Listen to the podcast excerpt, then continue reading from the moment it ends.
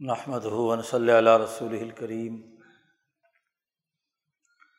بعد فاعوذ باللہ من الشیطان الرجیم بسم اللہ الرحمن الرحیم قال اللہ تبارک و تعالی لقد خلقنا الانسان فی احسن تقویم وقال تعالی استحوذ علیہم الشیطان فانساہم ذکر اللہ علائق حزب الشیطان علاء ان حزب الشیطان هم الخاصرون وقال تعالی الدین یحمن العرش ومن حوله یسبحون بحمد ربهم ويؤمنون به ويستغفرون للذين آمنوا.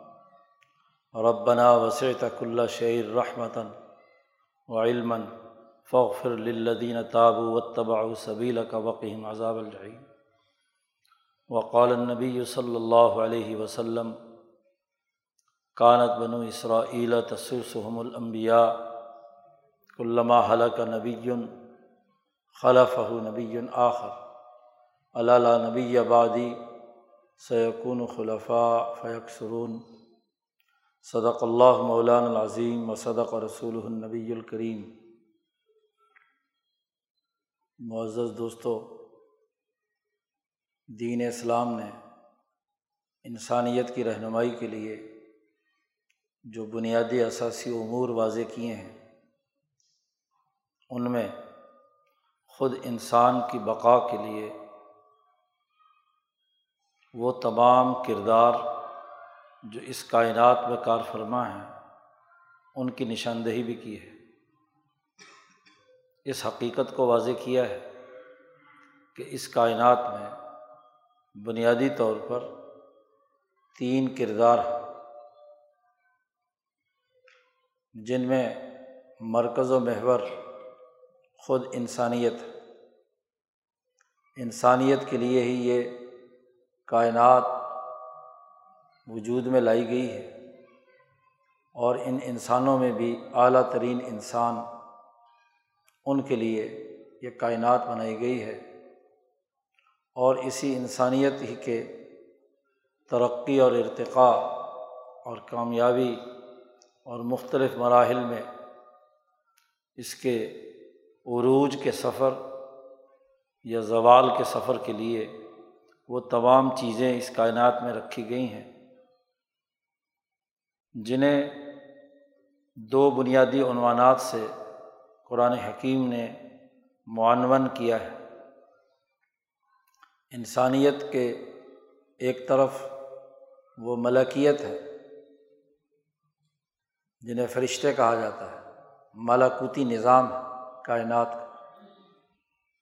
اور دوسری طرف اس انسانیت میں کہ ترقی اور ارتقاء اور اس کے امتحان اور کامیابی کے لیے دوسرا نظام جو وجود میں لایا گیا ہے وہ شیطانی نظام ہے۔ انسان سے مطالبہ کیا گیا ہے کہ وہ شیطانی نظام سے بچے اور ملاکوتی نظام کے ساتھ مشابہت اختیار کرے۔ اس ملکی نظام کے ساتھ جڑے جو اس کائنات کے بنیادی ڈھانچے، کائنات کے عالمگیر نظام کو چلانے کے لیے بنیادی کردار ادا کر رہا ہے۔ اور اس انسانیت کو کسی دوسرے اور دور کے راستے پر دھکیلنے کے لیے جو نظام وجود میں لایا گیا ہے، اس کے امتحان کے لیے ہے۔ اس سے باخبر رہنا، اس سے بچنا اور وہ جو انسان کو دور پھینکنا چاہتا ہے، اس سے بچنا۔ اس لیے تین بنیادی کردار قرآن حکیم نے متعارف کرائے ہیں۔ انسانیت، ملائکہ اور شیطان۔ ان تینوں کرداروں کو سمجھنا اور انسان کا اپنی انسانیت کو بحال رکھنا، اپنے نفس انسانی کی صلاحیت اور استعداد کو سمجھنا، اپنے نفس کی نوعیت کو جاننا اور اس سے واقفیت، بہم پہنچانا، یہ ایک مسلمان کی بنیادی ذمہ داری ہے۔ حقیقت یہی ہے کہ جس نے اپنی انسانیت پہچان لی، وہی کامیاب ہوا۔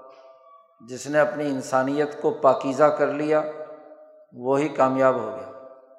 اسی لیے کہا جاتا ہے کہ من عارف نفس ہو فقط عارف رب ہو جس نے اپنے آپ کو پہچان لیا، وہ اپنے رب کو پہچان گیا۔ وہ اس کے لیے صحیح اور درست راستے پر چل پڑا۔ قرآن حکیم نے بھی یہ بات واضح کی ہے۔ کہ جس نفس نے اپنے آپ کو تزکیہ کر لیا، قد افلاح من ذکا و قد خواب من دسا جس نے اپنے آپ کو پاکیزہ بنا لیا، وہ کامیاب ہو گیا۔ اور جس نے اپنے آپ کو دھسا لیا دسا تو وہ کیا ہے؟ نقصان اور خسارے میں ہاں جی ذلت اور رسوائی میں اور ہلاکت کے اندر مبتلا ہو گیا۔ ان کرداروں کی حقیقی نوعیت سمجھنا اور اس کے مطابق اپنے کردار کا صحیح رخ متعین کرنا یہ انسان کی ذمہ داری ہے کہ وہ اپنی انسانیت کی حفاظت کرے۔ اس سے یہ مطالبہ نہیں کیا گیا کہ وہ خالص فرشتہ بن جائے اور نہ ہی اس میں یہ صلاحیت ہے کہ وہ خالص شیطان بن جائے۔ نہ خالص شیطان اور نہ خالص فرشتہ، بلکہ اسے اپنی انسانیت کو حفاظت کرنی ہے، جس میں اس کی ملکیت اور بہیمیت کے باہمی ملاپ سے جو توازن اور اعتدال پیدا کرنا ہے۔ اس میں جو ایک دوسرے کے ساتھ مل کر جن مقاصد و اہداف کے لیے انسان کو اس کو عرض پر وجود میں لایا گیا ہے، ان کو پورا کرنا ہے۔ یہ اصل انسانیت ہے۔ اب ایک طرف ملائکہ کا لفظ استعمال کیا گیا قرآن حکیم نے اور ان کا کردار بھی بیان کیا گیا۔ خطبے میں تین آیات تلاوت کی گئی ہیں۔ ایک آیت کا تعلق خود انسانیت کی اچھی ساخت کے ساتھ پیدائش سے ہے کہ لقد خلق نل انسان فی احسنی تقویم، کہ ہم نے انسان کو بہت اچھی تقویم کے ساتھ، بہت اچھی کیمسٹری کے ساتھ، بہت اچھی نوعیت کے ساتھ ہم نے اس کو وجود بخشا ہے۔ یہ ایسی احسن تقویم ہے کہ اس درجے کی اعلیٰ قسم کی تو تقویم اور اس کی ساخت ہے، اس کی بناوٹ ہے، اس کی بنت ہے، وہ اس کائنات میں کسی بھی مخلوق میں نہیں ہے۔ اعلیٰ درجے کی تقویم ہے۔ کوئی مخلوق بھی اس انسان کی تقویم کی طرح نہیں ہے۔ احسن تقویم ہے۔ احسن اسم تفضیل کا سیگا ہے۔ بہت اچھا بہت خوبصورت، بہت حسین، بہت عمدہ۔ اس کے مقابلے میں اچھا ہوتا ہے، حسن ہوتا ہے۔ کہ جس کے اندر کیا ہے؟ زیادہ حسن نہیں، حسن تو ہے، اچھائی تو ہے، لیکن ایک درجے کی ہے۔ تو احسن صرف اور صرف انسان ہے۔ عمدہ ترین اس کی تقویم کی گئی ہے۔ اور اس کی پوری تفصیلات امام شاہ ولی اللہ دہلوی نے انسانی نو کے مختلف مراحل اور درجات کے اعتبار سے اس کی وضاحت کی ہے کہ احسن تقویم اس کی بہیمیت، اس کی ملکیت، بلکہ اس پوری کائنات عرش سے لے کر فرش تک کی تمام جتنی بھی بنیادی اشیا ہیں، ان تمام اشیا کا خلاصہ اور جوہر وہ اس انسان میں پایا جاتا ہے۔ یہ انسان صغیر شاہ صاحب کی اسی کے لیے اصطلاحات ہیں۔ تین، ایک انسان اکبر، ایک انسان کبیر اور ایک انسان صغیر۔ یہ ہم عرض کے اندر جو انسان یہاں موجود ہے، یہ انسان صغیر ہے۔ اور وہ امام نوع انسانی جو تمام انسانیت جس کے اندر بند ہیں، انہیں آدم کہہ لو، رب الانواع کہہ لو، امام نوع انسانی کہہ لو، وہ انسان کبیر ہے اس انسان کبیر کے اندر یہ انسان صغیر جتنے بھی ہیں، پہلے انسان سے لے کر آخری پیدا ہونے والے انسان تک، سب اس انسان کبیر کے وجود کا حصہ ہیں۔ اسی کی شاخیں ہیں، اسی سے پھوٹنے والی کونپلیں ہیں۔ صنف ہیں۔ جی۔ نبی اکرم صلی اللہ علیہ وسلم نے فرمایا کہ بھائی جو ہے یا عربوں کے یہاں یہ اولا موجود ہے کہ بھائی سن و ابھی ہی۔ باپ کی ساتھ باپ کی دو شاخوں میں سے دو بھائی۔ تو یہ ساری شاخیں جو انسان کبیر سے نکلی اور ایک انسان اکبر ہے اور وہ دراصل شخص اکبر ہے۔ کہ پوری کائنات عرش سے لے کر فرش تک اسی انسان اکبر کے اندر یہ تمام کائنات کی تمام چیزیں جو اس انسان کے لیے ضروری ہیں۔ اسی انسان کی خدمت گزاری، اس کے لیے کام کرنے والی، کردار ادا کرنے والی، اس کو آگے بڑھانے کے لیے تمام چیزیں اس انسان اکبر میں شامل ہیں۔ تو بہت اعلیٰ درجے پر انسانیت کی تخلیق کی گئی ہے، نوع انسانی کی، جس میں انسانیت کا اعلیٰ درجے کا نفس موجود ہے اور اسی کے تمام مراحل کی تفصیلات قرآن و حدیث میں بیان کی گئی ہیں۔ آدم علیہ السلام کی تخلیق سے شروع کر کے اس قرۂۂ عرض پر بسنے والے انسانوں کی تاریخ امبیا کے واقعات فرعون اور دجاجلہ اور قارون اور حامان وغیرہ کے حالات، اس کی تفصیلات، پھر اس موت کے بعد کے مراحل، قبر، حشر اور پھر ہاں جی عالم برزخ کے بعد کے مراحل، جنت، جہنم اور ان میں انسانیت جن جن مرحلوں سے گزرے گی، انسانیت کا دائرہ جہاں جہاں جائے گا، ان تمام کی تفصیلات اور اس کے اشارات اور اس کے قوانین، اس کے ضابطے شریعت مقدسہ میں، کتب مقدسہ میں، تورات، زبور، انجیل اور بالخصوص قرآن حکیم میں بیان کیے گئے ہیں۔ تو انسانیت ہی موضوع رہا ہے ان کتب مقدسہ کا۔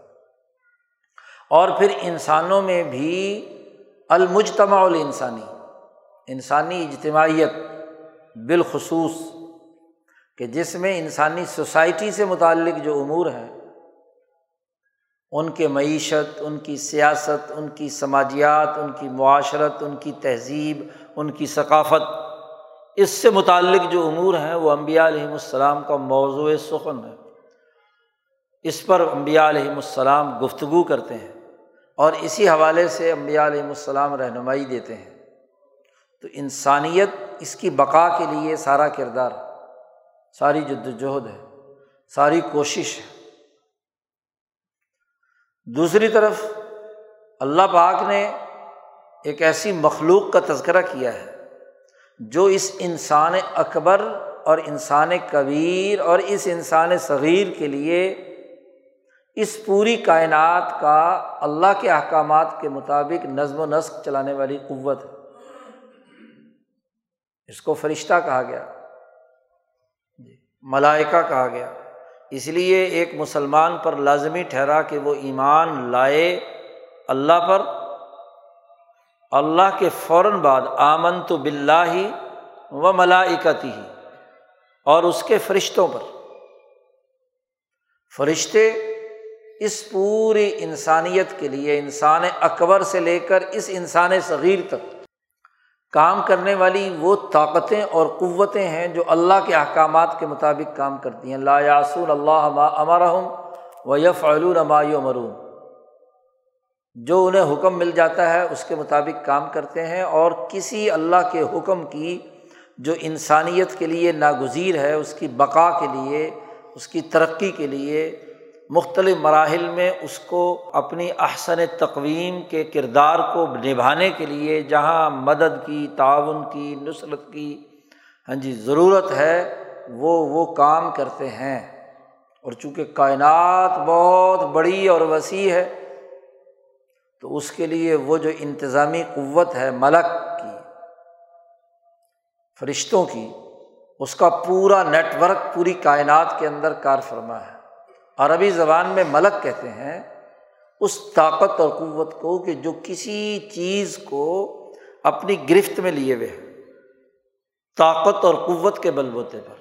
احتوا شعی بال استبدادی پوری چیز کا احاطہ کرنا پوری طاقت اور قوت سے کمزوری سے نہیں، طاقت اور قوت سے۔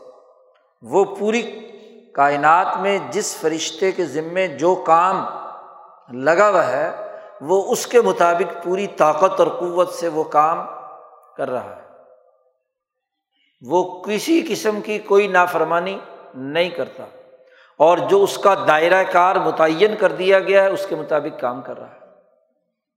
اور پھر کائنات کے اس عالمگیر نظام کے لیے اس پوری مخلوقات یا انسان اکبر پر جو سب سے بڑی طاقت اور قوت ہے، وہ عرش الٰہی کی ہے۔ اور اس عرش الٰہی کو اٹھائے ہوئے ہیں وہ فرشتے، جن کا تذکرہ عیسائیت مبارکہ میں کیا گیا ہے۔ اللہ دین یہ ملون العرشہ ومن حولہ۔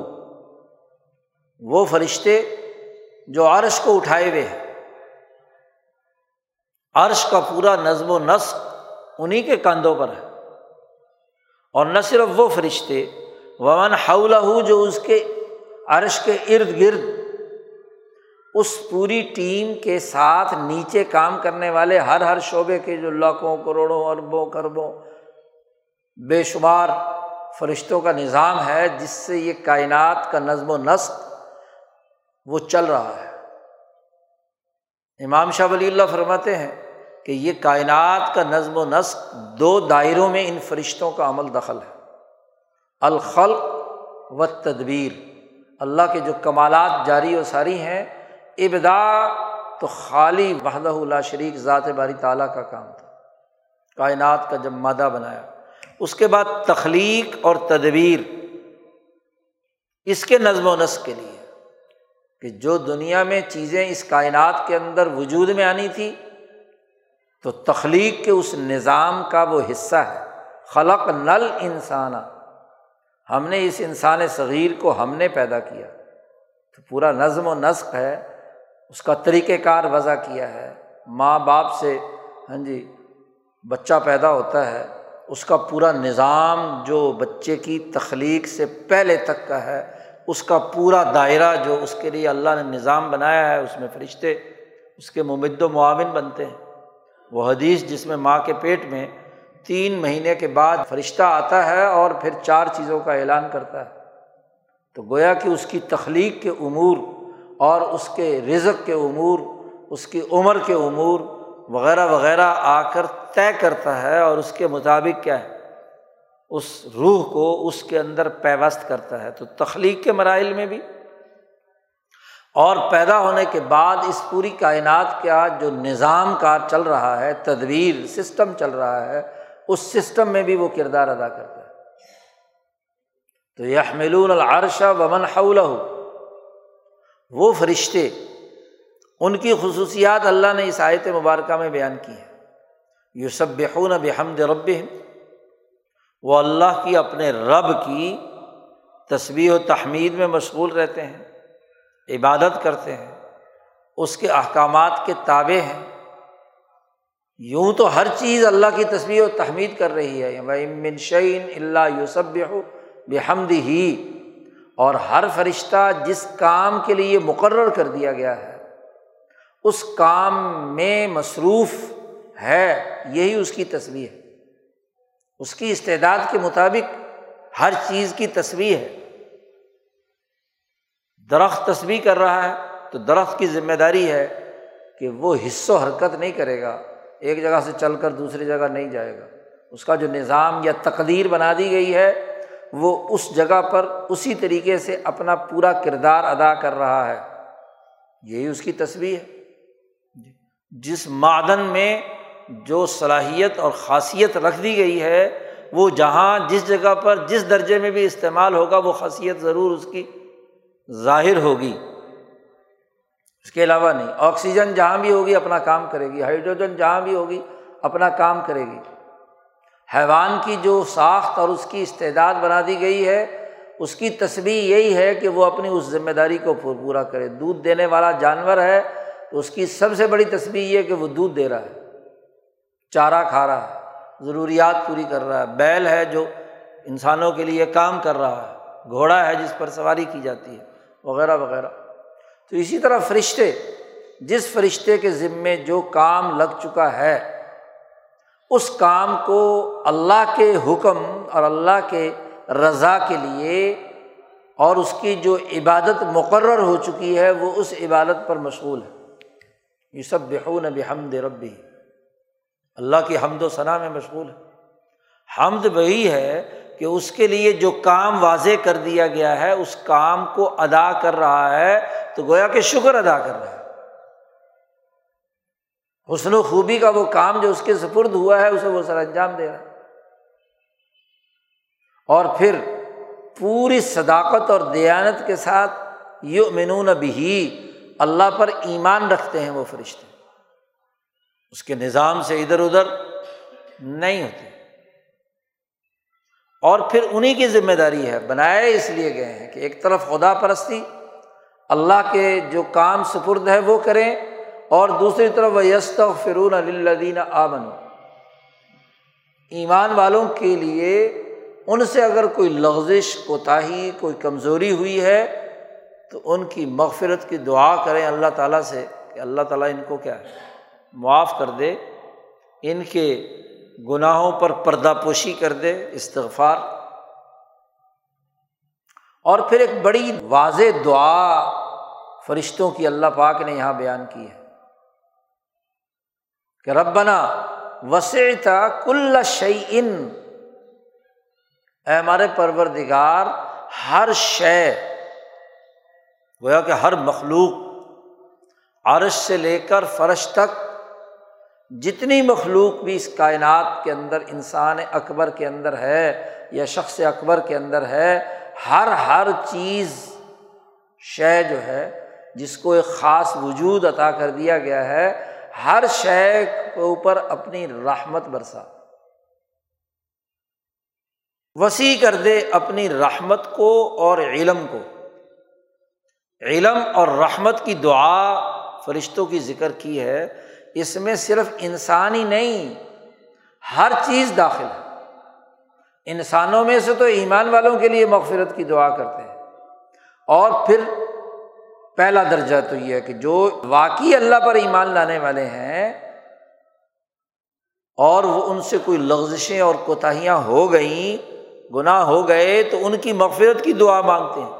اور پھر پوری انسانیت، بلکہ ہر شے کے لیے وہ علم اور رحمت دو چیزوں کی وسعت کی دعا مانگتے ہیں۔ علم تو دیا گیا ہے، کیونکہ علم کے بغیر تو نہ کائنات بنی، نہ وجود میں آئی، نہ سارا نظام چلا۔ اور علم ہر دور کے اعتبار سے اس علم کے اندر وسعت پھیلاؤ تاکہ انسانی زندگی بقا کے اپنے تمام تر مراحل میں ہر ایک چیلنج سے نبرد آزما ہو سکے۔ علم میں وسعت پھیلاؤ۔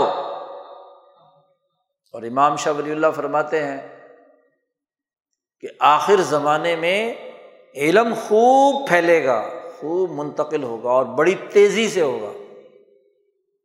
نبی اکرم صلی اللہ علیہ وسلم سے پہلے علوم آدم علیہ السلام سے لے کر حضرت عیسیٰ علیہ السلام تک جو آئے تھے، ان کا مجموعی جو حجم ہے، وہ تھوڑا ہے۔ بہ نسبت اس کے کہ جو علوم کی بارش خود نبی کرم صلی اللہ علیہ وسلم پر ہوئی، علوم نبوت کی، اور پھر نبی کرم صلی اللہ علیہ وسلم کی نبوت کی جو تشریحات اور تفصیلات ہیں، اس کا قانونی نظام ہے۔ اس کے مختلف پہلوؤں کا ارتقائی عمل ہے۔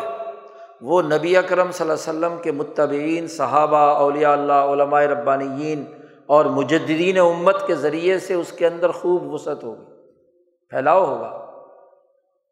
اس لیے ہر دور کا مجد آ کر اس علم کے اندر مزید وسعت پیدا کرتا ہے۔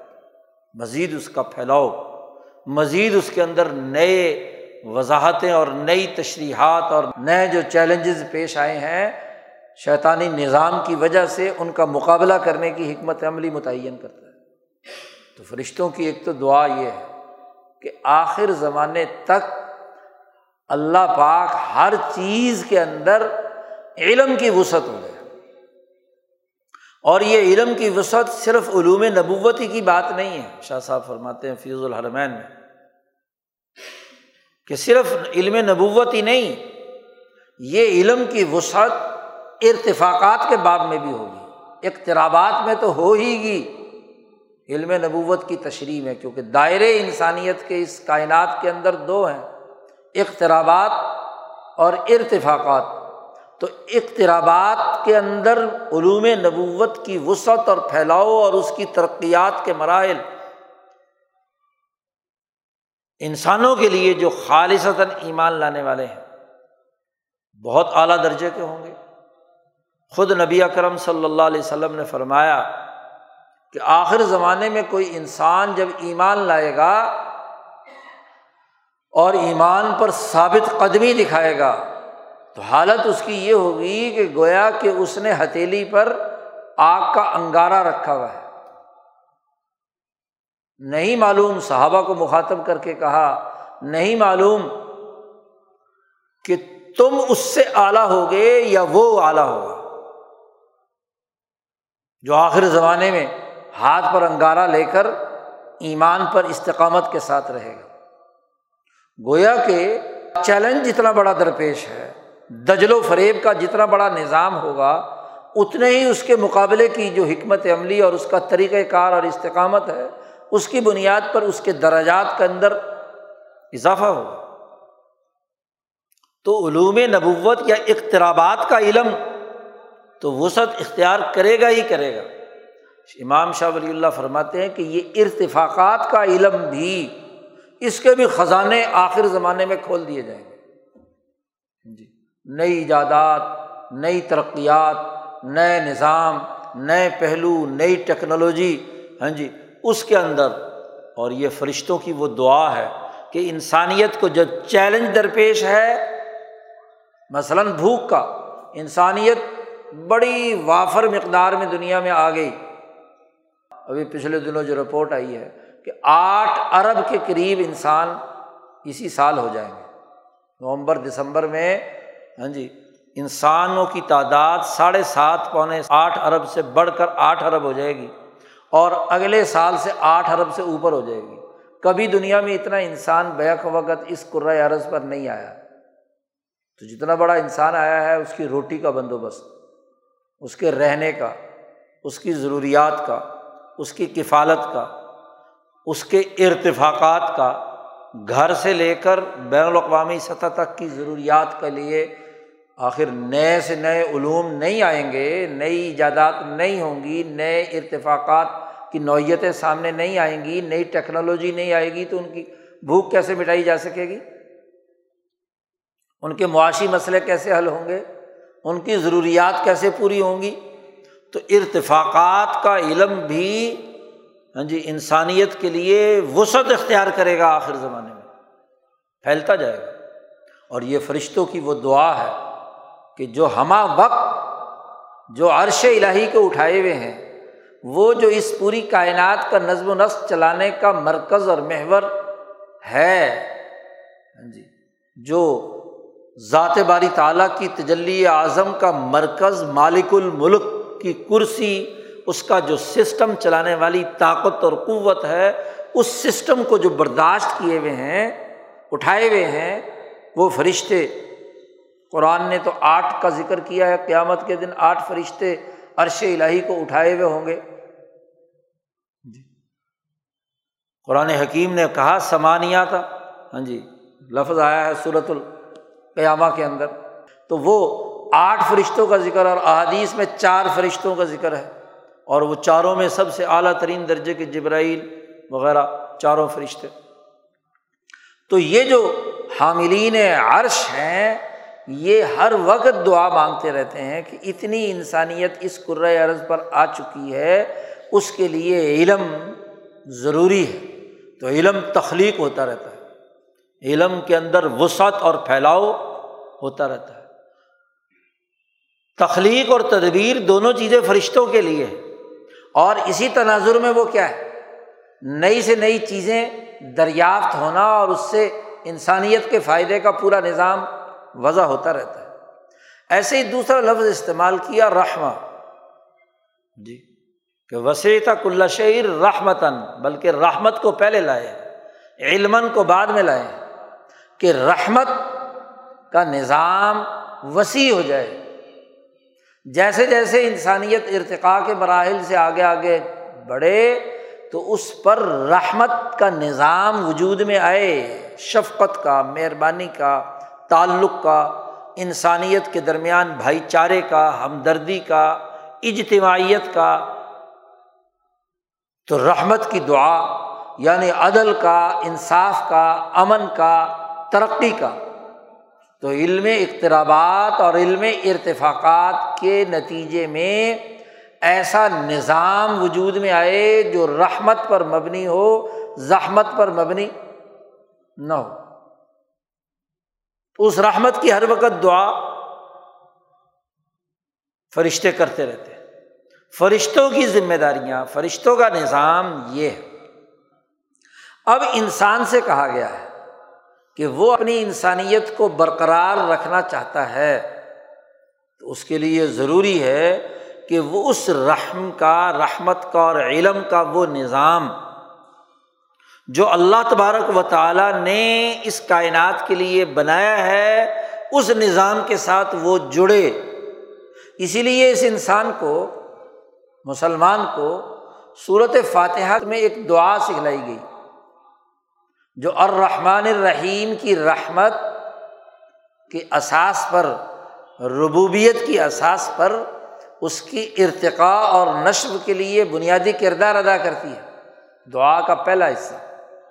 جو ذات باری تعالیٰ سے کی حمد و ثناء ہے، اس کی ربوبیت کا اعتراف ہے، اس کی رحمت اور اس کی رحیمیت اور رحمانیت سے التجا ہے، اس کے عدل و انصاف کے نظام کی دعا اور اس سے درخواست کی گئی ہے، اس کی طاقت اور قوت کو تسلیم کیا گیا ہے۔ اور دوسرے حصے میں ہدایت اور علم کے حوالے سے ایک واضح دعا مانگی گئی ہے کہ اح دن سراۃ المستقیم سراۃ الزین انعامتا علیہم۔ ہر مسلمان اس فرشتے، فرشتوں کی دعا کے تناظر میں یہ صورت فاتحہ نماز کی ہر رکعت کے اندر اللہ کے سامنے کھڑے ہو کر دونوں باتوں کی دعا کریں۔ اس پوری صورت کے اندر علم اور رحمت کو سمو دیا گیا۔ اس کی وہ درخواست کرے، التجا کرے، اللہ کے سامنے ہاتھ باندھ کر، کھڑے ہو کر کہ اے اللہ مجھے یہ دو چیزیں عطا فرما دے تاکہ اس کی اجتماعیت اور پھر یہ دعا بھی اجتماعی بنا دی گئی کہ جماعت کے ساتھ نماز ادا کرے۔ اجتماعیت کے لیے، کردار ادا کرنے کے لیے اس پر پابندی لگائی گئی ہے تاکہ یہ بنیادی فکر، یہ سوچ وہ اس سوسائٹی کا حصہ بنے۔ کیونکہ امبیا علیہم السلام کا ہدف فرد کی انفرادیت اس درجے میں نہیں ہے جس درجے میں جماعت کی اجتماعیت اور سوسائٹی کے مختلف اجتماعی مراحل ہیں۔ اس کو درست کرنے کے لیے امبیا علیہم السلام نظام وضع کرتے ہیں کہ وہ جماعت کے ذریعے سے تشہیر فی الحی شاہ صاحب نے جملہ استعمال فرمایا ہے کہ جماعت دراصل قبیلے، خاندان، شہر، محلے کے اندر اس علم و رحمت کی تشہیر کے لیے ہے اور اس کے لیے جماعت لازمی اور جمعے کا نظام دیا گیا ہے تشہیر فی المدینہ، ریاست نظام کے تناظر میں علم و حکمت کی دعا اور اس کے فروغ اور پھیلاؤ کے لیے جمعے کے دو خطبے اور جمعے کی نماز کی دو رکاتیں یہ اس کے لیے لازمی قرار دی گئی ہیں کہ تاکہ ریاستی نظام میں، ملکی نظام میں اس جمعے کی اجتماعیت کے ذریعے سے علم و رحمت کی تشہیر ہو۔ اور بین الانسانی یا بین الاقوامی اجتماع کے لیے حج کا جو سالانہ اجتماع ہے، جس کے اندر اقوام عالم میں سے جو پاکیزہ لوگ ہیں، جب وہ وہاں جمع ہوں تو اعلان کریں اللہ کی وحدانیت کا، رحمت اور شفقت کا، کسی سے لڑائی جھگڑا نہ کریں، دنگا فساد نہ کریں، کوئی خرابی پیدا نہ کریں، اجتماعیت کا۔ اور اس جبل رحمت میں جمع ہوں جہاں سے علم نازل ہوتا ہے۔ علم کا منبع بیت اللہ الحرام ہے اور رحمت کا منبع جبل عرفات عرفات کا میدان ہے۔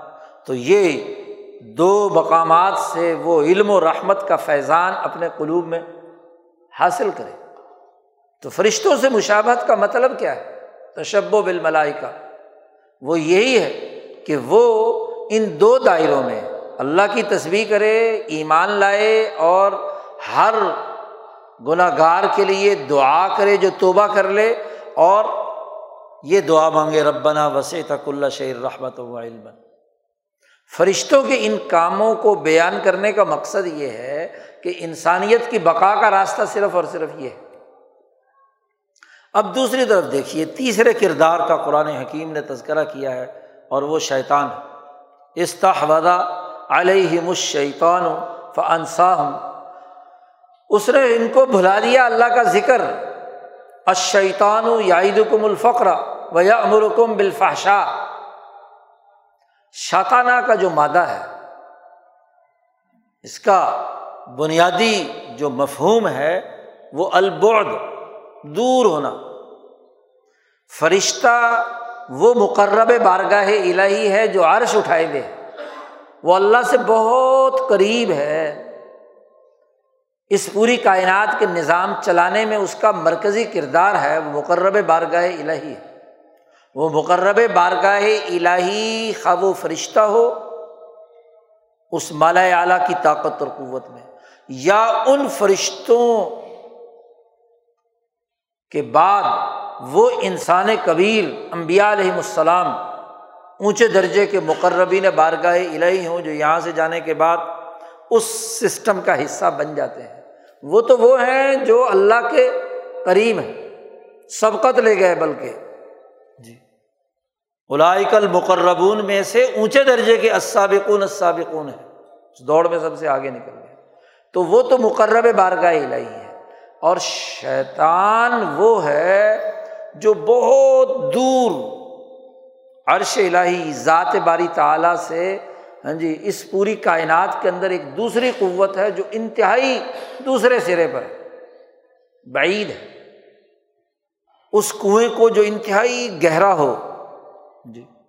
اسے بھی شتن کہا جاتا ہے کہ جس کے اندر رسی ڈالو، اس رسی کو بھی کہا جاتا ہے کہ وہ رسی جب کنویں میں لٹکائی جائے تو بس جا رہی ہے اندر۔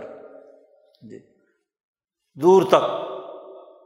تو جو چیز دور ہو، اصل مرکز سے وہ شیطان ہے۔ تو اسی لیے ابلیس نے جب آدم کو گمراہ کرنے کی کوشش کی اور وسوسا ڈالا فوس وسلم شیطان تو اللہ نے کہا، نکل جاؤ یہاں سے۔ جی نکل جاؤ، ذلیل اور رسوا ہو کر میرے اس قرب کے مقام پر رہنے کے تم قابل نہیں۔ تم تو اس قابل نہیں ہو، نکلو یہاں سے۔ فخرج ان کا من تو تو ذلیل ہونے والوں میں سے جی۔ تو تو عبادات کر کے تو کریم فرشتوں کے اندر رہ رہا تھا۔ اب تو نے جو یہ میرے حکم کی خلاف ورزی کی ہے، کائنات بنائی میں نے انسان کے لیے، اور انسان کو سجدہ کرنے کا تجھے حکم دیا، اور تم ایسے ہو کہ بجائے میرا حکم ماننے کے اکڑ گئے۔ اور اس انسان کو کیا ہے، غلط راستے پر ڈالنے کے لیے تم کام کرنے لگے۔ اور سجدے سے انکار کر دیا تو تم اس قابل نہیں ہو کہ یار ہو تم پر تو پٹکار نکلو یہاں سے۔ اللہ نے اسے اٹھایا اور دور ہاں جی اس کائنات کے اندر پھینک دیا۔ اب ایک طرف مقربین بارگاہ الہی مالا اعلیٰ کی طاقتیں اور قوتیں ہیں، جو پوری کائنات کا نظام انسان اکبر کا چلا رہی ہے اور ایک یہ حصہ ملائے سافل کا اور ملائے سافل سے مراد وہ دائرہ ہے جو اس نظام شمسی اور اس کے ذیل میں۔ عرض، عرضی نظام ارضیاتی نظام۔ اس نظام میں جب دور پھینکا اسے، تو اب اس دائرے کے اندر مالا اعلیٰ کے فرشتوں کے ماتحت فرشتے، وہ مالائے سافل کے فرشتے، نورانی مخلوق، وہ ایک طرف۔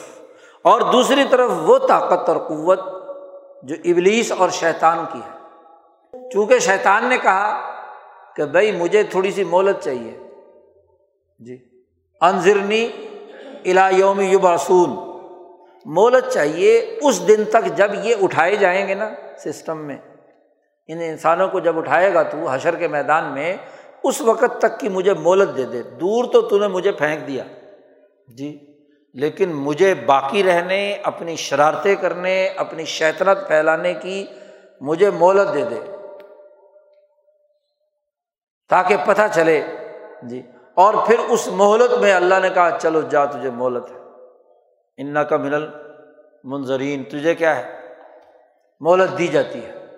اب مہلت لے کر وہ آ گیا اور اس عرض پر اس شیطان کی شیطنت یہ ہے کہ وہ انسان کو انسانیت یا احسن تقویم کے مقام سے گرا کر علم کے مقابلے میں جہالت اور رحمت کے مقابلے میں ظلمت اور زحمت پیدا کرنے کے لیے انسان کو اپنی طرف کھینچے۔ کیونکہ اسے مہلت مل گئی، وسوسہ ڈالنے کی اجازت دے دی گئی۔ تو دوسرا کردار ملائے سافل کے دائرے میں ہے۔ یہ بات اچھی طرح یاد رکھنی چاہیے۔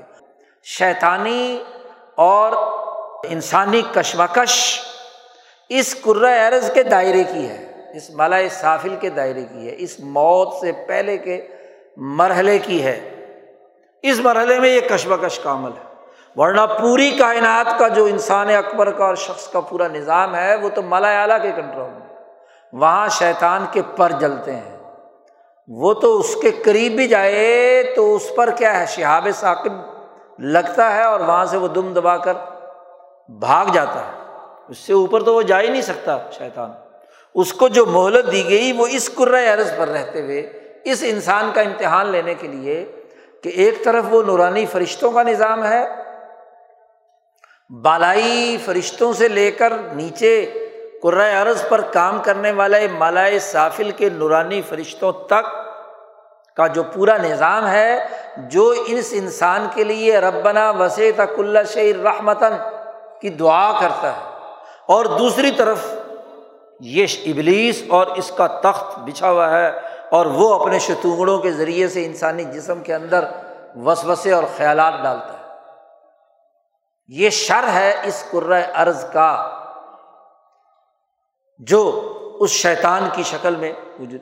اب اس انسان کا امتحان ہے کہ وہ اس ملکی نظام کے ساتھ جو اس مالا سافل میں ہے، جس کا کنٹرول مالا اعلیٰ کے پاس ہے، اور یا وہ شیطانی نظام جو اس مالا سافل میں ابلیس اور اس کی ضروریت نے پیدا کیا ہوا ہے، اس کے ذریعے سے یہ انسانیت سے دور ہو جائے، یہ امتحان ہے۔ اب اس امتحان میں ہی اسے اپنا فیصلہ کرنا ہے کہ وہ ادھر جاتا ہے یا ادھر جاتا ہے۔ جیسے اللہ تبارک و تعالیٰ نے پوری کائنات کا یہ نظام اس کو وجود بخشا ہے، اس انسانیت کے لیے شیطان کا پورا تعارف کرا دیا۔ گیا کہ انسانی سماج جن جن مرحلوں سے گزرے گا، ان ان مرحلوں کے مطابق اس انسانیت کو اپنی اصل احسن تقویم سے ہٹانے والا شیطانی نظام ہے۔ ایک فرد ہے، اس کی ذات تو فرد کے اندر بھی ایک شیطان ہے جو مجرت دم، جو خون کی جگہ پر دوڑتا ہے۔ جی خون کی طور پر جسم کے اندر جگہ میں دوڑتا ہے اور فرشتہ بھی ہے جو اس کے پورے وجود کی بقا کے لیے کردار ادا کرتا ہے۔ اس کو انسان کی شکل دیتا ہے، انسانیت کی ضروریات اس کے اندر پوری ہوتی ہیں، بھوک، پیاس وغیرہ جو انسانی ضروریات ہے اور اس کی ملکی خصوصیات ہیں، اس کو انسانیت کا درس دینے کا عمل ہے۔ وہ نورانی فرشتے بھی اس وجود کا حصہ ہیں ہر انسان کے اندر۔ اور جو فرشتہ مقرر کیا گیا ہے، بلکہ ستر ستر ہزار فرشتے ایک انسان کی حفاظت پر معمور ہیں، وہ اپنا اپنا کام کرتے رہتے ہیں۔ اور اسی طرح وہ شیطان اور شیطانی لشکر، وہ بھی کیا ہے، اسی انسان کے اندر ہے۔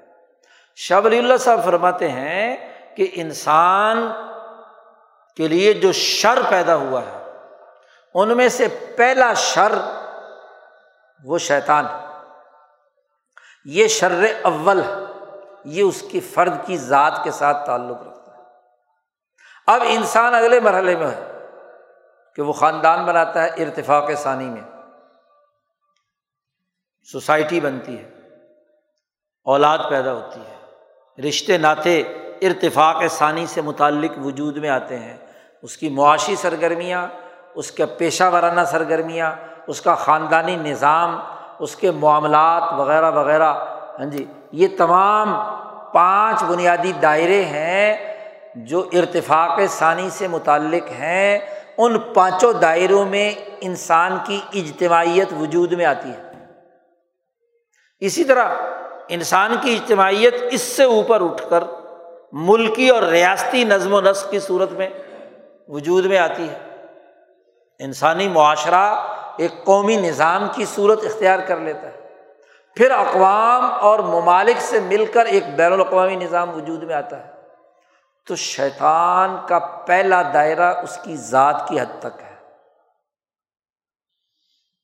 وہاں اس سے کہا گیا ہے کہ اپنے اس داخلی شیطان سے انسان مزاحمت کرے اور اپنی انسانیت کی بقا کے لیے ان فرشتوں سے مدد لے جو اس کی خیرخواہی اور اس کے علم اور اس کے شعور کی بلندی کے لیے کردار ادا کرتے ہیں۔ اور ہر وہ چیز جو اس کے وجود کے اندر جہالت منتقل کرے یا رحمت کے بجائے زحمت پیدا کرے دوسرے انسانوں کے لیے، خود اپنے وجود کے لیے، مثلاً اس کو خودکشی پر مجبور کرے، اس کو اپنے جسم کے اعضاء کے کاٹنے پر مجبور کرے، چاہے زہد کے نام پر یا تقوا کے نام پر، یا اپنے اعضاء کو مارنے کا، جیسے سادھو وادو اور یہ جو لوگ ہوتے ہیں روحانیت کے نام پر، ناقص مذہبی فرقے، انہوں نے اختیار کیا ہوا تھا راستہ۔ تو وہ شیطانی راستہ ہے۔ تو جہالت اور ظلمت پھیلانے کا کام تمہارے وجود میں جو خیالات آ رہے ہیں، ان خیالات کا مقابلہ کرنا ہے۔ اور یہ جو شیطان ہے، یہ شیطان کبھی فنا نہیں ہوگا۔ آپ پیدا ہو کر دنیا میں آئے تو آتے ہی اس نے سب سے پہلے آپ کے وجود کو جب ٹچ کیا تو اس بچے نے پیدا ہوتے ہی چیخ مارتا ہے وہ۔ شور بچاتا ہے کہ نہیں؟ شیطان کا اثر ہوتا ہے۔ شیطانی اثر حدیث میں آیا ہے۔ اب اس شیطانی اثر سے شروع ہوا ہے اور آخر موت تک پیچھا نہیں چھوڑتا وہ۔ آخری وقت بھی وہ گمراہ کرنے کے لیے کوئی نہ کوئی وسوسا اور خیال ڈالتا ہی رہتا ہے۔ اس سے پیچھا نہیں چھوٹا۔ نفس انسانی کا امتحان یہ ہے کہ اندر اس کے وجود میں ہونے کے باوجود اس کی مزاحمت محد سے لاحت تک کرتا رہے۔ یہ ہے علم حاصل کرنے کی بات محد سے لاحت تک علم حاصل کرو یعنی ہر وقت تمہیں علم و شعور کو بڑھانا ہے اور جہالت کے تمام دائروں سے اپنے آپ کو بچانا ہے۔ آپ کو محد سے لحد تک اپنی رحمت کے ماحول کو غالب کرنا ہے۔ سب سے پہلی رحمت اپنی ذات پر، اس کے بعد اپنا خاندان، بیوی تو ان حقوق کو پہچان کر رحمت کی اساس پر یعنی خود پر رحم کھانا، اپنے بیوی بچوں پر رحم کھانا، اپنی سوسائٹی پر رحم کھانا۔ جس درجے کی بھی اجتماعیت پیدا ہو رہی ہے، اس اس درجے کی رحمت کا نظام اس کے اندر وجود میں آنا۔ یہ تو آپ کو اول سے لے کر آخر تک کرنا ہوگا۔ سوائے امبیا علیہم السلام کے کہ جن کا شیطان ان کے قابو میں ہے۔ اور وہ ان کو غلط مشورے نہیں دے سکتا، لیکن وہاں بھی شرارتوں سے باز نہیں آتا تھا۔ جلق شیطان فی امنیت ہی کی چند مثالیں خود قرآن نے بیان کی ہیں۔ لیکن چونکہ امبیا معصوم ہیں، اس کے اس وسوسے اور اس کے اس القائے شیطانی کو سمجھ کر اس کا رد کر دیتے ان پر اثر انداز نہیں ہوتا۔ تو حجابات پیدا کرنے میں یہ شیطان ہر مرحلے پہ کوئی نہ کوئی جہالت کا کام کرا دے گا۔ تو اس کی مزاحمت الرٹ رہنا ہے آپ نے کہ اس شیطانی نظام سے ہاں جی جتنی بھی احادیث میں شیطانوں کا تذکرہ ہے، تو دراصل اس مزاحمتی شعور کو ابھارا گیا ہے کہ اس سے مستقل تو جان نہیں چھوٹ سکتی۔ اس لیے اس کی مزاحمت کرنی ہے، اس کا مقابلہ کرنا ہے۔ یہ فنا نہیں ہو سکتا۔ اب اگلا درجہ جو شیطان کا یا شر کا ہے، شاہ صاحب فرماتے ہیں کہ جب کسی ارتفاق ثانی اور سالس سے مل کر ریاست بنتی ہے، شاہ ولی اللہ صاحب فرماتے ہیں کہ دنیا کا کوئی اجتماع ان دو دائروں سے خالی نہیں ہو سکتا۔ یہ ہمیشہ اہم ہوتے ہیں۔ معاشی سرگرمیاں، پیشہ ورانہ سرگرمیاں، معاملات اور خاندانی نظام وغیرہ وغیرہ، اس سے کوئی معاشرہ دنیا کا خالی اسی طرح ان تمام جو ارتفاق ثانی کے امور ہیں، ان کو کنٹرول کرنے والی ایک ریاستی اتھارٹی، ارتفاق سالس جسے کہتے ہیں، قومی نظام۔ اس سے بھی کوئی معاشرہ خالی نہیں ہو سکتا۔ اچھا برا ہاں جی صحیح، غلط، ایک سسٹم موجود ہوتا ہے جس میں وہ سب بدے ہوئے اچھا اب ہوتا کیا ہے کہ یہ شیطانی دائرہ جو انسان کے اندر تھا، ایسے ہی جب کسی اجتماع میں، کسی گھر میں، ارتفاق ثانی یا سالس کے کسی بھی شعبے میں انسانی بد اعمالیاں ایک خاص مقدار سے کراس کر جاتی ہیں، تو وہ بھی ایک شر بن جاتا ہے۔ اور وہ شر ثانی سے شاہ صاحب نے اسے تعبیر کیا ہے، دوسرے درجے کا شر۔ اور یہ دوسرے درجے کا شر اس پوری ریاست کو اپنی گرفت میں لے لیتا ہے۔ ایسے کہ وہ انسان جن پر شیطان مسلط ہے یا دوسری جگہ پر شاہ صاحب نے اس لفظ استعمال کیا کہ جو رائے جزی یعنی انفرادیت کے مارے ہوئے ہیں، وہ جب ریاست کے سربراہ بن جائیں اداروں پر مسلط ہو جائیں، تو گویا کہ پوری ریاست اس شیطانی شر کے زیر اثر آ گئی۔ اس کے ادارے، اس شیطانی نظام کے زیر اثر ہو گئے اور اسی کو اللہ نے کہا ہے کہ استحوذہ علیہ الشیطان۔ فنساہم ذکر اللہ الائی کا حزب الشیطان، یہ شیطانی پارٹی ہے۔ کہ ایسے شیطان صفت لوگ ریاست پر قابض ہو جائیں اور ریاستی نظام میں بنیادی جو امور ہیں، وہ سیاست کے ہیں اور معیشت کے ہیں۔ اور سیاست کے نظم و نسق کے لیے تین امور ذیلی طور پر۔ مقننہ ہے، عدلیہ ہے اور انتظامیہ ہے، جن کے مجموعے سے کیا سیاست وجود میں آتی ہے۔ معیشت پوری سوسائٹی میں جو مالی نظام ہے، دولت کی پیدائش اور اس کی تقسیم اس سے متعلق امور۔ تو جب کسی ریاست پر سیاست شیطانی بن جائے، تو پوری اقلیم، لفظ شاہ صاحب نے اقلیم استعمال کیا ہے، علاقہ، جس میں اگرچہ مختلف زبانیں بولنے والی اقوام اور شناخت رکھنے والی ہوں، ایک خطہ خطۂ زمین وہ پورا کا پورا تابے بن گیا اس سیاست کے، جس سیاست پر شیطان قابض ان کے شیطانی اعمال، مقننہ شیطانی، عدلیہ شیطانی، انتظامیہ شیطانی۔ یعنی وہ کام جن کا تعلق جہالت اور جن کا تعلق انسانیت کے لیے عدل کے بجائے، رحمت کے بجائے زحمت اور ظلم پر مبنی ہے۔ تو ظالمانہ قوانین بنانے والی مقننہ۔ ظالمانہ قوانین کی اساس پر کام کرنے والی انتظامیہ اور انہیں قوانین کی بنیاد پر کام کرنے والی عدلیہ۔ یہ پورا کا پورا سیاسی نظام جب علم و رحمت سے نکل کر جہل و ظلمت کے اندر مبتلا ہو جائے تو گویا کہ ریاست جو ہے وہ شیطانی ہو گئی۔ اس ریاست پر شیطان کا تسلط ہو گیا۔ اس تحفظہ علیہم الشیطان انصاہم ذکر اللہ۔ اللہ کا وہ ذکر جو علم و رحمت پر مبنی تھا اور دونوں کی وسعت کی احساس پر تھا، وہ علم بھلا دیا شیطان نے۔ شیطانی نظام، مافیاز وجود میں آ گئے اور ان پر قبضہ کر لیا۔ اور پھر شاہ صاحب نے اس کی تفصیلات بیان کی ہیں کہ ایسے لوگوں پر یا تو درندگی آ جاتی ہے، درندہ صفت لوگ ہوتے ہیں۔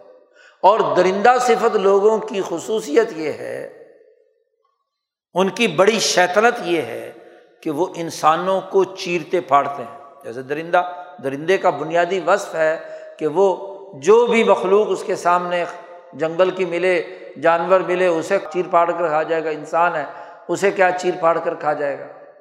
تو درندہ صفت کام کا کیا قتل کر لو بندے مارنا اس کے لیے کوئی کام، کوئی مشکل مسئلہ نہیں ہے۔ جب چاہو، ایٹم بم گرا دو۔ ہاں جی کیمیائی ہتھیار استعمال کرو۔ کہیں گولی چلاؤ، کہیں دنگا فساد کرو۔ کہیں کسی ہتھیاروں کے ذریعے سے۔ حتیٰ کہ مذہب کے خوبصورت عنوان سے اسلحہ بردار پیدا کرو اور ان کے ذریعے سے لاکھوں انسان قتل کرا دو۔ تو درندگی ہے۔ اب اس کے مقابلے میں اللہ نے تو ذکر اللہ یہ کہا تھا کہ ایک انسان کا قتل فقا انما قتل الناس جمیا تمام انسانیت کا قتل ہے اور ان کے نزدیک کوئی پرواہ نہیں ہے۔ قتل کراؤ، اپنے مقاصد حاصل کرو۔ یعنی اجتماعی نظام میں اپنی سیاست کی بقا کے لیے بندے مارنا ان کے لیے کوئی اہمیت نہیں رکھتا۔ کوئی ان کے لیے کوئی اس بات کی وہ نہیں ہے کہ جی بندے مار کر سیاست کریں گے تو کیسی سیاست ہوگی؟ سیاست کا بنیادی ہدف تو تھا ریاست کے امور، امن و امان کے ساتھ چلانا۔ انسانوں کے لیے رحمت پیدا کرنا، علم پھیلانا، شعور دینا۔ ربنا وسیع تک اللہ شعر رحمت۔ اور ریاست اس کے بجائے جہالت پھیلائے نظام تعلیم کے ذریعے سے، جاہل بنا رہی ہو۔ سیاست دان انسانوں کو قتل پر اکسائے۔ قانون ساز، قانون کا استعمال قتل انسانیت کے لیے کرے۔ ادارے انسانیت کے تحفظ کے بجائے وہ انسانیت کی تباہی کے فیصلے کریں۔ تو ریاست کیا بن گئی؟ شاہ صاحب فرماتے ہیں کہ یہ شر ثانی ہے، یہ شیطان کی فرما بردار بن گئی۔ وہ اس کے اوپر تسلط حاصل ہو گیا شیطان کا، یہ شر ثانی۔ اور ایک شر اور پیدا ہوگا اور وہ یہ کہ جب انسانیت کی بین الاقوامیت اقوام عالم کی وجود میں آئے گی اور پوری دنیا ایک جگہ پر ہوگی تو دجال اکبر اور دجال کے چھوٹے چھوٹے ہاں جی دجاجرا وہ وجود میں آئیں گے۔ یعنی یہی جب ریاستیں بگڑتی ہیں اور ان ریاستوں میں وہ شیطان، مافیاز قومی اداروں پر تسلط حاصل کر لیتے ہیں اور وہ مسلسل اپنی شیطرت میں کامیاب ہوتے ہیں، تو پھر دجل و فریب کا نظام قائم ہوتا ہے۔ کیونکہ اس کے اندر بھی تو وسعت ہوتی ہے، اس کے اندر بھی تو ارتقا ہوتا ہے، اس میں بھی تو پھیلاؤ ہوتا ہے۔ جیسے اس عرض پر مثبت چیزیں جمع ہوں، تو وہ بھی اپنی ایک شناخت پیدا کرتی ہیں۔ ایسے ہی منفی چیزیں پیدا ہوں، تو اس سے منفی چیزیں اگلے مرحلے میں داخل ہو جاتی ہیں۔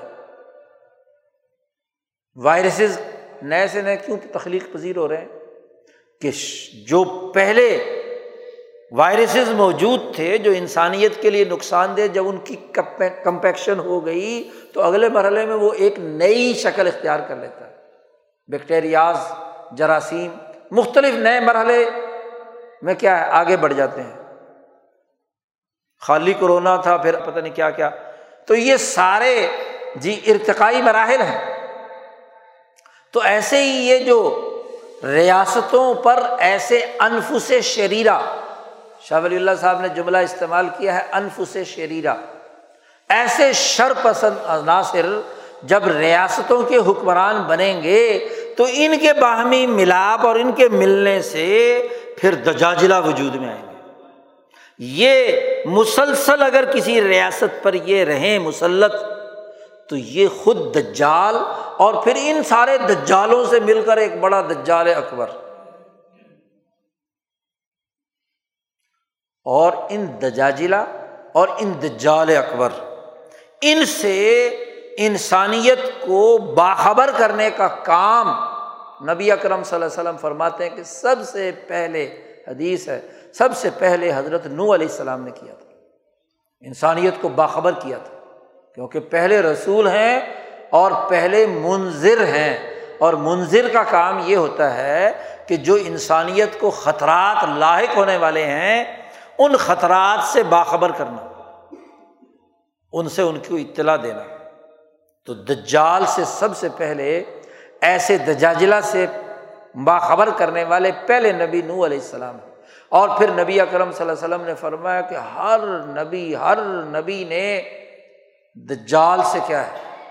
اپنی اپنی قوم کو ڈرایا ہے، اس سے بچانے کے لیے ان کو باخبر کیا ہے۔ کوئی نبی ایسا نہیں جس نے دجال کے بارے میں بات نہ کہی ہو اور اس کے بارے میں باخبر نہ کیا ہو۔ اور کوئی نبی ایسا نہیں ہے کہ جس نے انسان اکبر یعنی حضرت محمد مصطفیٰ صلی اللہ علیہ وسلم کی آمد کی خوشخبری نہ دی۔ ہر ایک نے خوشخبری دی کہ آخر زمانے میں ہاں جی ایک انسان، ایک نبی آئیں گے اور وہ نبی جب آ جائیں تو پھر تمہیں ان کی اتباع کرنی ہے۔ گویا کہ امبیا علیہم السلام کا ہدف، شاہ ولی اللہ صاحب نے ایک اور بات بھی فرمائی کہ امبیا علیہم السلام دو طرح کے شرور کو ختم کرنے کے لیے آتے ہیں، راستے سے ہٹانے کے لیے آتے ہیں۔ انسانیت کی انسانیت دو دائروں میں مکمل طور پر بحال کرنے کے لیے آتے ہیں، اور وہ اپنے زمانے میں وہ کر گزرتے ہیں۔ اور وہ دوسرے درجے کا شر یعنی ریاستی نظام میں جو انفس شریرا یا مافیاز وجود میں آ چکے ہیں ان کا سسٹم توڑنے اور جو دجال کیونکہ جب یہ نرسری ان کا سسٹم ٹوٹ گیا تو دجال اکبر بھی کیا ہے؟ وہ پیدا نہیں ہوگا کیونکہ ان کے مجموعے سے بنے گا نا وہ تو۔ تو ہر نبی نے جو بنیادی کام ہے جس کے لیے بےست ہوتی ہے نبی، شر اول فنا کرنے کے لیے نہیں آتے۔ شاہ ولی اللہ صاحب فرماتے یہ فنا ہو نہیں سکتا۔ یہ تو اس کے وجود کا حصہ ہے یعنی شیطان جو اس کے وجود کے اندر اثرات ڈالتا ہے، انفرادیت پر اثر انداز ہوتا ہے۔ یہ فنا نہیں ہوگا۔ اس کو مغلوب کرنے کا طریقہ بتاتے ہیں۔ اس کی مزاحمت کرنے کا طریقہ بتلاتے ہیں کہ اپنی انسانیت کی بقا کے لیے یہ کردار ادا کرے اصل بےسط امبیا علیہم السلام کی اور رسولوں کی خاص طور پر نو علیہ السلام سے لے کر نبی اکرم صلی اللہ علیہ وسلم تک ان کا ہدف ارتفاق ثانی رہا ہے۔ ارتفاق ثالث رہا ہے اور ارتفاق راب حضرت محمد مصطفیٰ صلی اللہ علیہ وسلم کی بےست کا ہدف رہا ہے۔ یعنی اجتماعی انسانی کو جو ارتفاق ثانی، ثالث اور رابع پر مشتمل ہے، بین الاقوامی اور قومی اجتماع اس کے نظام کو توڑنے کے لیے امبیا علیہم السلام کی بےست ہوتی ہے۔ اس حزب الشیطان کے مقابلے میں حزب اللہ بنانے کے لیے آتے اس صورت میں جہاں حزب الشیطان کا تذکرہ ہے، اس کے بعد حزب اللہ بنانے کا تذکرہ بھی آیا۔ اللہ کا حزب اللہ، صحابہ کی اس اجتماعیت کا تذکرہ ہے۔ گویا کہ وہ اس حزب الشیطان کے مقابلے میں وہ حزب اللہ بناتے ہیں جو انصار اللہ اور رسول اللہ کی اجتماعی طاقت سے وجود میں آتی ہے۔ اور وہ حزب اللہ کا بنیادی کردار، قومی سسٹم کو ہدف بنانا ہوتا ہے کہ قومی سسٹم پر، ریاستی نظام پر انفس شریرہ، دجال اور رائے جزی یعنی انفرادیت کے مارے ہوئے انسان نما شیطان تو مسلط نہیں ہے۔ ان کے اوپر غلبہ حاصل کرنے کے لیے یوز ہیرا الدینی کل ہی دین کا تعلق انہیں دائروں سے ہے۔ دین حق اور دین باطل۔ دین باطل نظام باطل ہے جو ارتفاق ثانی سالس اور رابع پر مشتمل اور اس کے مقابلے میں دین الحق تو امبیا علیہم السلام کی اصل بیست اس شیطانی ریاستی نظام کے خلاف ہوتی ہے کہ جہاں کی سیاست، جہاں کی معیشت، جہاں کی معاشرت اس شیطان کے زیر اثر ظالمانہ قوانین، ظالمانہ نظم و نسق، ظالمانہ سیاست، ظالمانہ معیشت، ظالمانہ عدالت، ظالمانہ عسکریت پر مبنی ہو اس کے مقابلے کے لیے ہم بھی آتے ہیں۔ اسی لیے قرآن حکیم نے تاریخ جو بیان کی ہے، وہ اقوام کی بیان کی ہے۔ اور قوم بنتی ہے تبھی۔ فرد کو قوم نہیں کہتے۔ قوم بنتی ہے تب جب وہ اپنی قومی شناخت، اپنی سیاست، معیشت، تہذیب، ثقافت، نظم و نسق کی بنیاد پر قائم کرے تو وہ قوم ہے۔ تو نو علیہ السلام نے سب سے پہلے جب قوم بنی تھی تو اس قوم کا، اس قومی نظام کو جس پر شیطانیت مسلط تھی، اس کے خلاف ساڑھے نو سو سال جماعت بنائی۔ ابراہیم علیہ السلام عصوت الحسنت الفی ابراہیم ولدینہ ماں جماعت بنائی۔ جی حضرت صالح علیہ السلام، حضرت حود علیہ السلام، ان کی جد وجہد یوسف علیہ السلام، داود علیہ السلام، سلیمان علیہ السلام موسا علیہ السلام یوشا بن نور وغیرہ امبیا علیہ السلام، عیسیٰ علیہ السلام اور ان کے حواریین، محمد مصطفیٰ صلی اللہ علیہ وسلم اور ان کی جماعت صحابہ۔ تو اقوام عالم اور قوموں پر جب شیطانی نظام مسلط ہوتا ہے، تو اس کے خلاف مقابلہ کرنے، اس کو توڑنے کے لیے۔ اور نو علیہ السلام نے توڑا، نہیں باز آئے تو اللہ نے کیا ہے؟ طوفان مائی بھیج کر وہ جو پورا شیطانی نظام مسخ شدہ انسان تھے ان کو کیا ہے، طوفان میں غرق کر دیا۔ نہیں باز آیا تو دریائے نیل میں غرق کر کے رکھ دیا فرعون کو۔ قارون کو زمین میں کیا ہے دسا دیا۔ جی۔ یوشا بن نون نے بیت المقدس میں قوم امالکا کا خاتمہ کر کے بیت المقدس پر قبضہ کر لیا۔ یوسف علیہ السلام نے مصر کا پورا نظام بدل کر رکھ دیا۔ موسا علیہ السلام کی جد وجہد سے بیت المقدس میں بنی اسرائیل کی سیاست ایسے کامیاب ہوئی کہ اگلے ہاں جی ہزار سال تک بنی اسرائیل کی حکمرانی قائم رہی۔ داود سلیمان، عیسیٰ علیہ السلام پورے مغربی ممالک کے اندر عیسیٰ علیہ السلام کو ماننے والے لوگوں کی حکمرانی قائم ہوئی۔ پوری دنیا پر محمد مصطفیٰ صلی اللہ علیہ وسلم کی حکمرانی قائم ہوئی۔ کوئی دنیا کا خطہ ایسا نہیں بچا جس پر نبی اکرم صلی اللہ علیہ وسلم کی حکمر تو امبیا کی اصل بے ست۔ قومی نظام اور بین الاقوامی نظام کو ہدف بنا کر ہوتی ہے۔ اور اسی سے آپ اندازہ لگائیے کہ یہ ہر نبی دجال سے بچاتے رہے۔ تو دجال تو بین الاقوامی دائرے سے تعلق رکھتا ہے۔ دجاجلا جو ہے وہ قومی دائرے کے اندر دجل و فریب کرنے والے اور یہ دجالی نظام کی بنیادی خصوصیت یہ ہے کہ شکل و صورت سے جو ظاہری بات ہوتی ہے وہ بڑی خوبصورت ہوتی ہے۔ بھائی آپ بتاؤ، مقننہ کا کوئی آدمی مخالف ہو سکتا ہے کہ قانون سازی نہیں ہونی چاہیے؟ عدلیہ، جو عدل و انصاف کرنے کے لیے اس ادارے کا کوئی مخالف ہو سکتا ہے؟ فوجی نظام، دفاعی نظام کے لیے فوج کی ضرورت ہے، اس ادارے کا کوئی مخالف ہو سکتا ہے؟ نہیں ہو سکتا۔ جی؟ انتظامیہ اس کے بغیر کوئی ملک کا نظم و نسق چلے گا۔ تو لبادہ بڑا خوبصورت ہے۔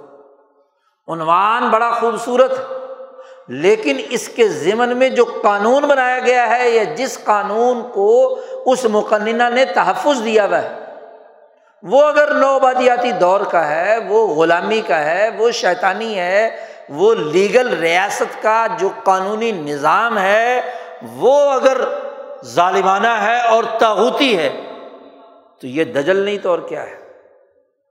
کہ بظاہر ہاں جی قانونی ریاست ہے اور اس قانون کے نام پر جو قانون نافذ کیا ہے، وہ جہالت پر مبنی ہے اور ظلم پر مبنی ہے، زحمت پر مبنی ہے۔ اس قانون میں طاقتور کے لیے سب کچھ ہے، کمزور اور غریب کے لیے کچھ نہیں ہے۔ سیاست کا کوئی منکر ہو سکتا ہے، سیاست کے بغیر تو کوئی دنیا کا نظام نہیں چلتا۔ سیاست دان کے بغیر کوئی بھی دنیا کا نظام، کیا قوم کی شناخت ہی پیدا نہیں ہو سکتی؟ امبیا کا طریقہ ہے سیاست کرنا۔ خوبصورت عنوان ہے۔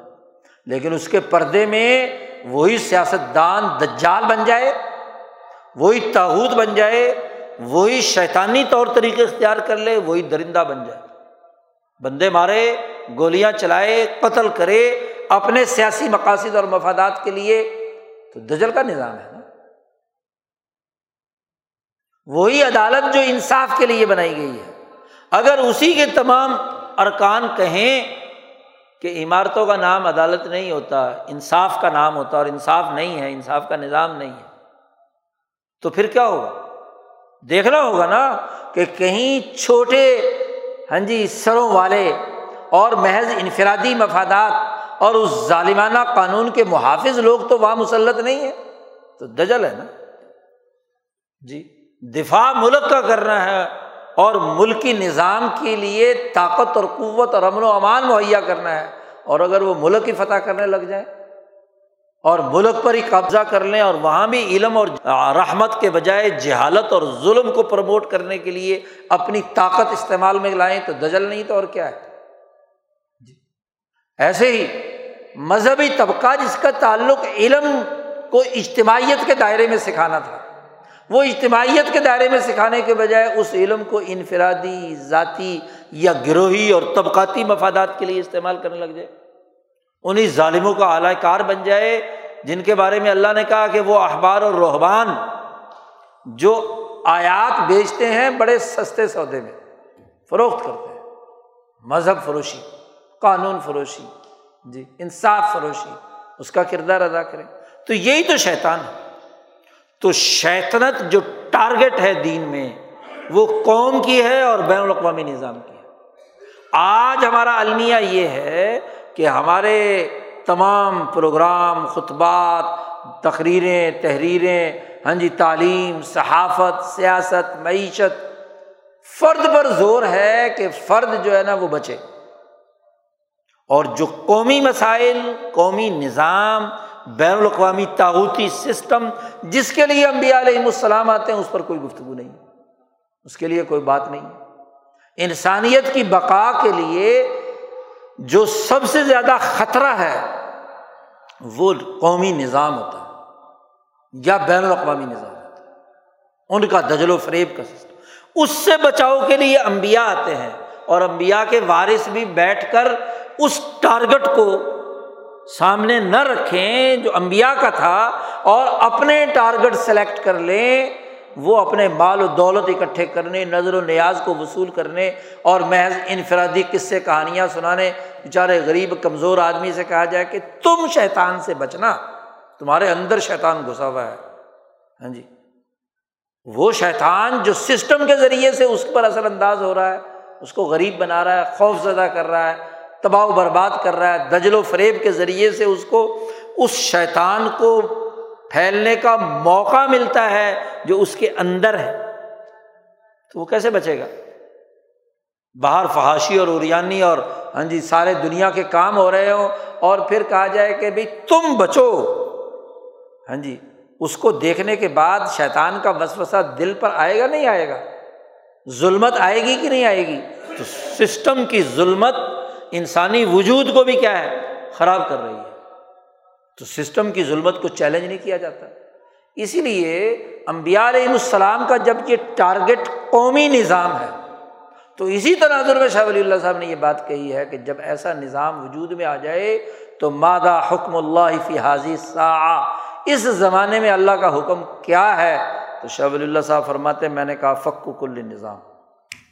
کیونکہ اس دور کا ہدف وہ شیطانی سسٹم ہے جس نے ان تمام انسانوں کو یرغمال بنایا ہوا ہے۔ انسانوں کو اس سسٹم سے رہا کرانے کے لیے امبیا علیہم السلام آتے ہیں اور امبیا کے سچے و رسا پر، دین پر عمل کرنے والوں پر لازمی ہے کہ اس شیطانی نظام سے بچیں۔ تو ان تین کرداروں کو سمجھنا چاہیے۔ فرشتوں کے نظام کو، شیطانی سسٹم کے اس پورے کردار کو۔ اور خود انسانیت کی بقا۔ جو احسن تقویم ہے، اس نے اپنا کردار ادا کرنا ہے۔ اسے اپنی شخصیت میں بھی شیطانی وسوسوں کے مقابلے میں مزاحمت اور وہ جماعت پیدا کرنی ہے جو اس قومی اور بین الاقوامی نظام کو توڑنے کے لیے کردار ادا کرے، جو امبیا علیہ السلام نے اپنے اپنے زمانے میں پیدا کی تھی۔ یہ وہ بنیادی شعور ہے، جمعے کی اجتماعیت کا مقصد ان اجتماعی معاملات کے بارے میں واضح رہنمائی دینا ہے۔ یہ رہنمائی حاصل کرنا اور اس کے مطابق اپنے مطالعے کو بڑھانا، شعور کو بلند کرنا، اس کے لیے جد وجہد اور کوشش کرنا، یہ آج کے دور کا تقاضا ہے۔ اللہ تعالیٰ ہمیں اسے سمجھنے اور اس پر عمل کرنے کی توفیق عطا فرمائے۔